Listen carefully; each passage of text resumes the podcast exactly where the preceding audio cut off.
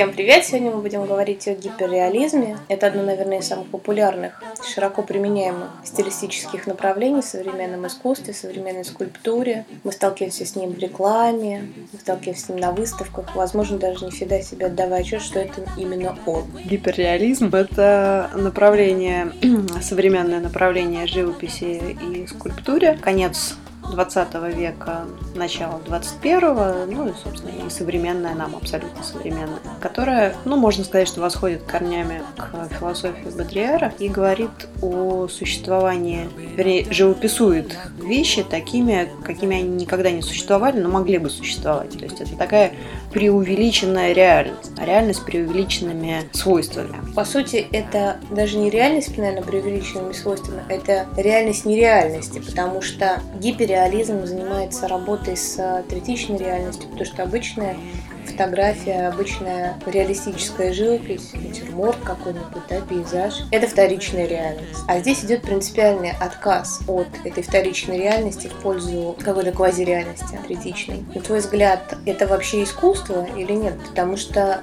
когда мы смотрим на эти работы, ну, можно говорить о том, что они офигительно технично выполнены, потому что они действительно, когда ты смотришь, создается, с одной стороны, полное впечатление фотографии, но такой отретушированный, вылизанный.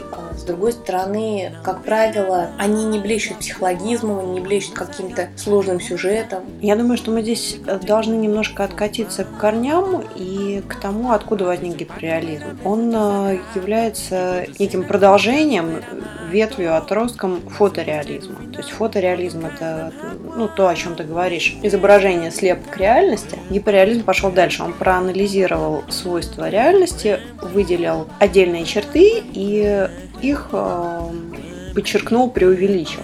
А на твой взгляд, почему вообще возникло это направление в искусстве? Потому что мы же понимаем прекрасно, что если что-то возникает, то оно не просто так возникает. Значит, нужно было решать какие-то художественные, какие-то социальные задачи, философские задачи. Ты думаешь, с какими задачами сталкиваются фотореалисты? У меня есть серьезное подозрение, что, понимаешь, если фотореализм, то опять такое ощущение, что вот как раз 60-е, 70-е это недостаток еще технической э, части. Ну, то есть фактически фактически это э, желание получить большую красочную копию реальности.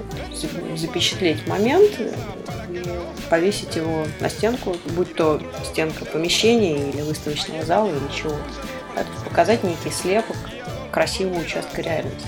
Но при этом в тот момент мы уже имеем поп-арт, и в этом смысле фотореализм и поп-арт пересекаются, у них примерно общие темы, примерно общий источник вдохновения. Это бытование человека, это окружающий его мир, да, но на мой взгляд э, здесь есть существенная разница, которая и позволила потом развиться э, гиперреализму. Если поп-арт у нас занимается клепанием прямом и в переносном смысле объектов, их форм. Тут э, идет рассматривание предмета отвлеченного, бренды как феномен и так далее. Да? У нас развитие рекламы. То э, фотореализм, на мой взгляд, возвращает нас все-таки к человеку. В обществе потребления, когда действительно предметы становятся важнее, чем человек, художники хотят, наверное, опять вернуться к некоторым истокам, к, некой, к некому гуманизму в таком, да, широком смысле слова но при этом фотореализм часто изображает все-таки предметные композиции. То есть фотореализм это часто не люди, это часто предметы и тот же самый быт. Да, но все же они, на мой взгляд, из того, что они изображаются настолько реалистично, а, у тебя складывается впечатление, что эти предметы, вот они живут в жизни конкретного какого-то человека. Они включены в какую-то конкретную совершенно реальность, знакомую, известную нам, да? Потому что, в первую очередь, что они писали, не знаю, какой-то там кетчуп Хайнс, кофе, чашечку, пирожочек. А при этом у нас идут серии работ, посвященных жизни американской глубинки. Такое впечатление, что художник художник, ну или фотограф, а ездил бы просто по городам и пытался задокументировать жизнь вокруг себя. Но здесь тогда мы уже начинаем подозревать э, политический заказ, да, социальный заказ. То есть, возможно, это, ну, просто как предположение, это глобальная попытка запечатлеть жизнь нации и показать ее, в общем-то, в хорошем свете. Дело даже не в том, что это жизнь какого-то очень высокого уровня. Дело в отношении, которое вкладывает художник, изображая эту жизнь. То есть это всегда отношение позитивное. И это важно, потому что мы видим изображение таких улыбающихся розовощеких детишек, или даже если это действительно, как правильно сказала, не самое благополучное с финансовой точки зрения, да, общество нам предстоит, они все равно какие-то такие фидушевные, милые, камерные. При этом, например, если мы будем смотреть на тех же самых европейцев, которые в этот момент творили, ну, примерно, да, в том же ключе, хотя, мне кажется, им технически они не дотягивали во многом. Ну, возможно, они не решали такие задачи, может, перед ними не стала такая задача фотографического сходства, да. Они все-таки, на мой взгляд, демонстрируют явную связь с тем, что было до этого, потому что у них есть уже какая-то своя культурная традиция, у них есть своя история, и им, наверное, не надо ее как бы да, доказывать и лишний раз и говорить, что вот, смотрите. Доказательство существования. Да, а мы все-таки есть, а мы, мы- все-таки да. существуем. Да, мы все-таки есть, а мы все-таки существуем. Поэтому у нас, не знаю, там, на полотне один какой-нибудь пробор, головы, какие-нибудь каблуки женские, и все. Наверное, ты говоришь о работах Доминика Гнори, я так думаю. Да, его эта вечная тема с волосами, косы, проборы, она меня местами пугает очень сильно. С другой стороны, вот он, например, мы смотрим, да, его работу, он все-таки не скатывается в такой чистый фотореализм. Да, в общем-то, глядя на эти работы, абсолютно непонятно, почему они относятся к фотореализму, так уж честно говоря. Да, тем не менее, в 1973 году они все выставлялись э, на одной выставке. Собственно, с этой выставки-то и пошло. Вот это вот Ответвление гиперреализма, да? Да, да, потом гиперреализм у нас. Собственно, эта выставка и подарила, по сути, миру гиперреализм. То есть на тот момент уже были художники, которые работали в стиле фотореализма. Тогда впервые заговорили о гиперреализме. Возможно, гиперреализм также был э, обусловлен, я возвращаюсь к технической части, развитием рекламы и рекламными запросами. То есть, когда нужно было крупно показать Все прелести продукта. да, прелести продукта, особенно если продукт был сам по себе небольшого размера, было, наверное, проще нарисовать крупное полотно, чем сделать фотографию достойного качества. Да, конечно, с другой Возможно, даже не то, что проще, а а просто сделать рисунок было возможно, а фотографию невозможно. Да, при этом надо сказать, что американская рекламная индустрия имела уже такой опыт. Еще в 40-е годы м, они занимались тщательным выписыванием всех вот этих вот баночек, скляночек, писали с натуры, писали технично, писали здорово. С другой стороны, фотореалисты же балдеют от самой по себе фотографии, от этих эффектов, которые она может дать. Потому что они зачастую создают, не знаю, там эффект каких-то бликов, линзы, да, э, каких-то э, искажений, которые получаются, ну, там, к примеру, при проявке. То есть для них сама фотография становится источником вдохновения. Ну, то есть, опять же, на первый план выходит техника и техничность, техника того, как это сделано. Да, они буквально есть околдованы ею. не э, содержание, не идея, не какая-то мысль в работе, а просто техническое создание, судя по всему, даже не очень важно какого рисунка. Ну, с другой стороны, в гиперреализме то же самое. А, правда, тут уже речь идет не о фотографии, а здесь уже речь идет о, цифров... о, ну, о цифровой да, фотографии, там, не знаю, о ретуше, о графическом дизайне как таковом. Вот эти вот все прилизанные, местами слащавые картинки, даже если там какая-то расчлененка и мясо, и не всегда приятно смотреть. Прилизанная расчлененка. Ну, потому что там все тени сглаженные, да?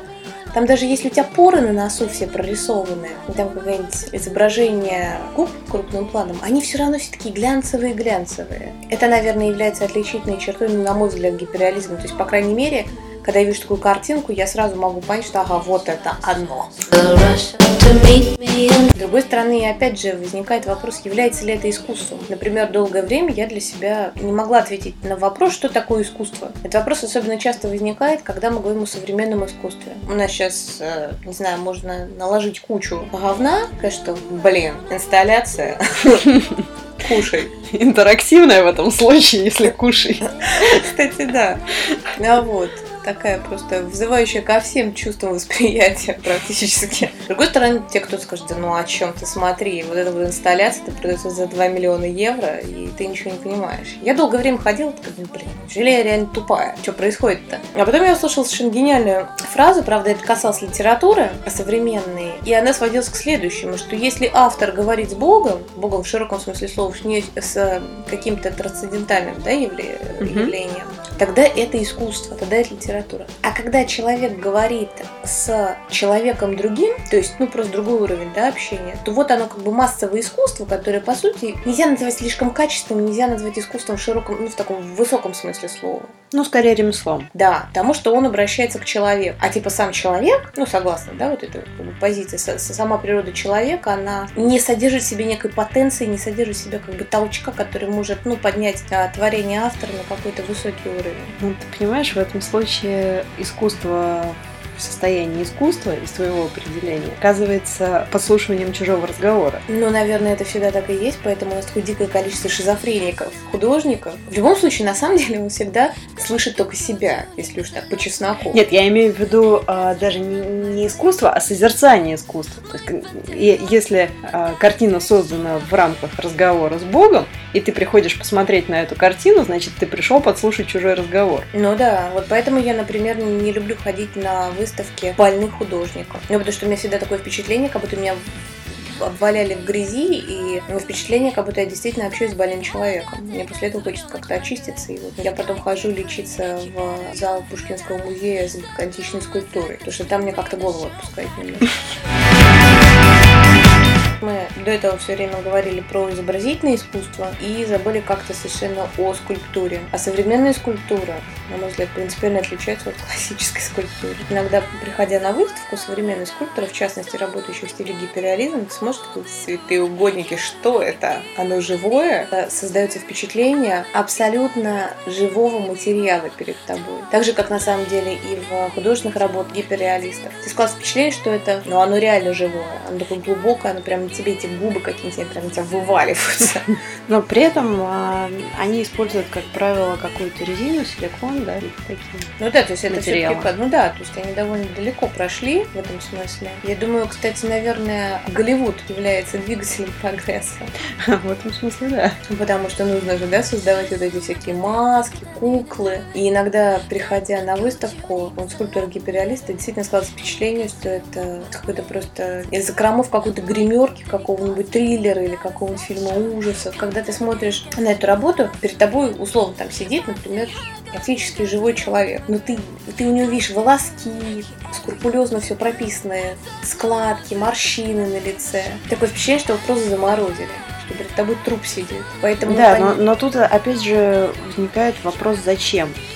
Э, человек приложил огромное количество усилий, чтобы создать копию реальности. Когда в этой работе есть идея, есть мысль, э, есть какой-то внутренний сюжет, это понятно. Но когда это просто копия пушающая за столом женщины, зачем? Ну, наверное, опять социалка, как всегда. Там яркий пример творчества китайцев современных. Гиперреалистов и не гиперреалистов. Просто может, думаешь, ну, свинья избрана, и дальше что? А потом ты начинаешь читать там дичайшие объемы манифест, страниц на 10, этого художника, который свалил из Китая, живет за бугром и, значит, эксплуатирует образ того, что он бедный, несчастный китайский, значит, художник, сбежавший от режима. И вот у него работа символизирует, собственно, борьбу с этим режимом, а свинья, а свинья это на самом деле зажравшиеся буржуи, а вот она там какой-нибудь красной подставки, это неравенство в китайском обществе, бла бла-бла. И я думаю, что если потрясти за грудки какого-нибудь художника современного гиперреалиста, он тебе выдаст что-нибудь в этом же духе. Либо, на самом деле, есть другой вариант. Из-за того, что уже сейчас видели много чего, а все-таки художнику кушать надо, и каждый хочет продаться, наверное, он по самому кратчайшему пути – это поразить человека. Если сказать условно нечего, если тебе не хватает чего-то внутреннего, да, каких-то внутренних ресурсов, чтобы родить какую-то гениальную интенцию, наверное, ты тогда идешь по пути усложнения технического. Чтобы человек пришел такой, фига себе, это же вообще копия живого человека. Обалдеть. 10 человек сказали, что это обалдеть, 11 это купит за какую-то кругленькую сумму. Тебе так не кажется? Да кажется, конечно, но все это очень печально. То есть получается все тоже мы совершенствуем ответ ответ на вопрос «как» и абсолютно забыли про вопрос «зачем» и «почему». И таким образом а, ситуация становится все более несбалансированной. То есть все больше ответа на вопрос «как», то есть все больше техничности и все меньше идей, все меньше содержания, все меньше ответа на вопрос «зачем». Ну да, это искусство, скорее всего, менее интеллектуальное, но более техническое. Потому что я не вижу здесь работу души, я не вижу здесь работы мысли какой-то глубинной. Хотя, возможно, ну, то есть я не исключаю того факта, что автор реально верит в то, что он творит что-то гениальное, нужное человеку и вообще человечеству в целом. Это не исключено. Вот ты же сама говоришь, что если он творит для человека, то это уже и не искусство, то это уже ремесло. Таким образом, человек, создающий искусство, не должен думать о том, что он творит для кого-то, для человечества и прочее, прочее. Должен быть просто таким неким каналом творческой силы, которая через него идет, да, или его должно распирать от желания что-то сказать. Но просто сейчас установлена довольно низкая планка качества в целом, да, там, в обществе, на рынке искусства, что мы знаем, что это интересно создается искусственно в первую очередь. И вот мы получаем засилие вот этих вот пластиковых говна в, в залах, да, огромных галерей. Мусор, это классическая совершенно пример, я всем рассказываю. Значит, нашим приятелем Лешей мы как-то пошли на арт-стрелку. Там должна была быть какая-то выставка. И, проходя мимо, мы видим людей внутри. Но совершенно непонятно как-то одетых. То есть непонятно, то ли это посетители, то ли это на самом деле работники местные. Мы заходим и видим, что там все помещение завалено каким-то шлаком просто. Какой-то мусор, банки, грязь.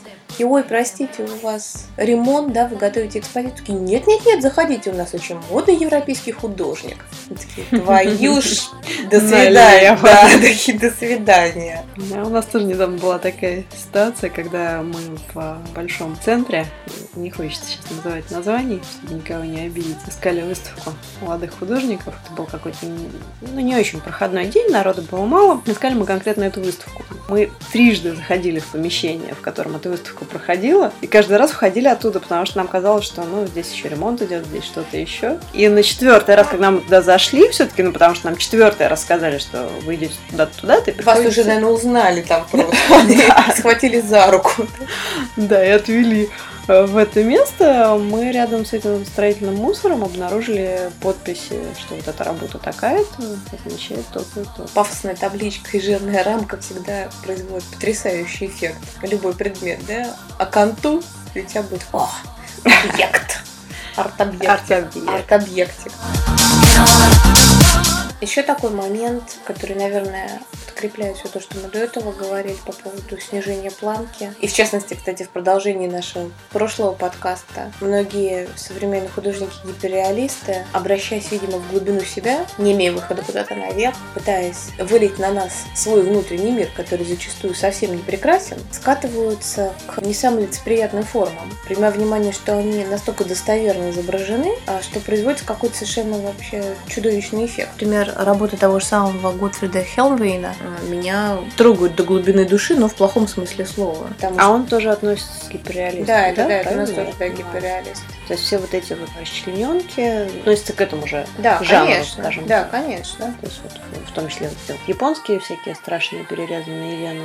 Да, да, Да? да, Если они отвечают с технической точки зрения принципам гиперреализма, это микросъемка, да? Макросъемка. А, да, да, да, да, точно. В общем, когда да, когда это крупный план, тогда да, это гиперреализм. У японцев там своя отдельная тема по поводу расчлененки, может, про которую мы поговорим как-нибудь в другой раз, потому что для меня это такая прям тема большой любви.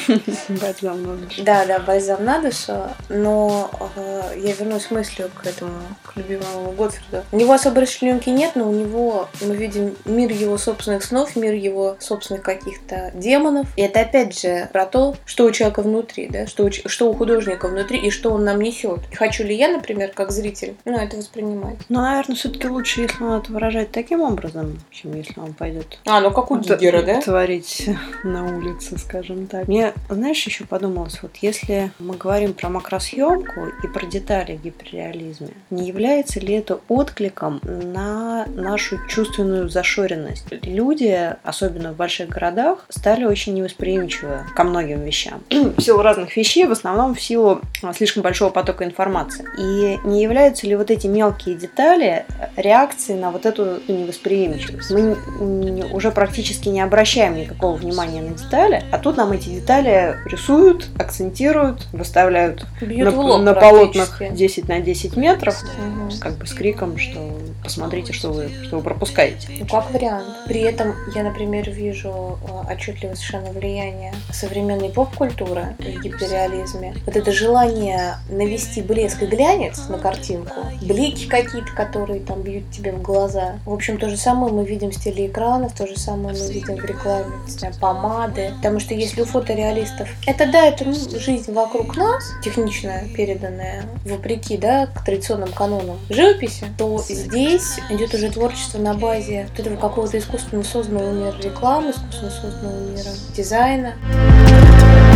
Как ты считаешь, у этого течения вообще есть будущее? Оно вообще способно куда-то развиваться? Или это тупиковый вариант, или это может быть вообще какая-то временная мода? Потому что у нас гиперреализм начал так бурно цвести только в 2000-х. Гиперреализм создает какую-то гиперреальность да, на, на основании существующей реальности, но тем не менее. Технически он уже практически совершенен. Да? То есть, ну, это, конечно, вопрос отдельных художников, но тем не менее, технически, понятно, возьми огромное полотно, максимально передай Возьми проектор. Да, возьми Кстати, проектор, да. передай максимум деталей, максимально их покажи. Вероятно, что достаточно быстро аудитория этого искусства, она насытится такими изображениями. Возможно, в них все-таки появится больше, больше смысла. Психологизм ты имеешь в виду? больше идеи какой-то, то есть больше сюжета. С другой стороны, ты говоришь больше сюжета. У нас, по сути, гиперреалисты изображают почти все. Они изображают у нас натюрморт. Ну, пейзаж особо не привлекает, потому что природа все-таки... Как только ты ее попытаешься сделать пластиковой, она становится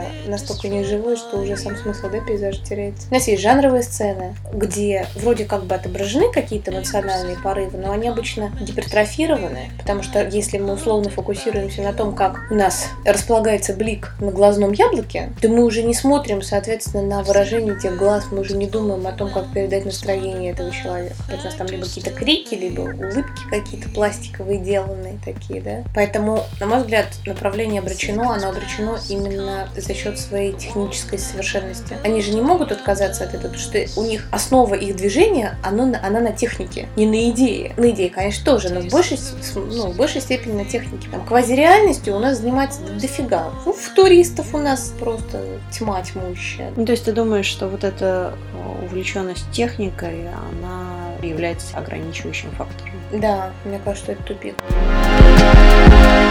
С вами были Мария и Маша. Услышимся в следующий раз. Счастливо! myself, I have the strength to overcome. I am one among a million and a part of everyone. I told myself the world is greater than us both. I can barely grasp the magnitude of what it means to hold.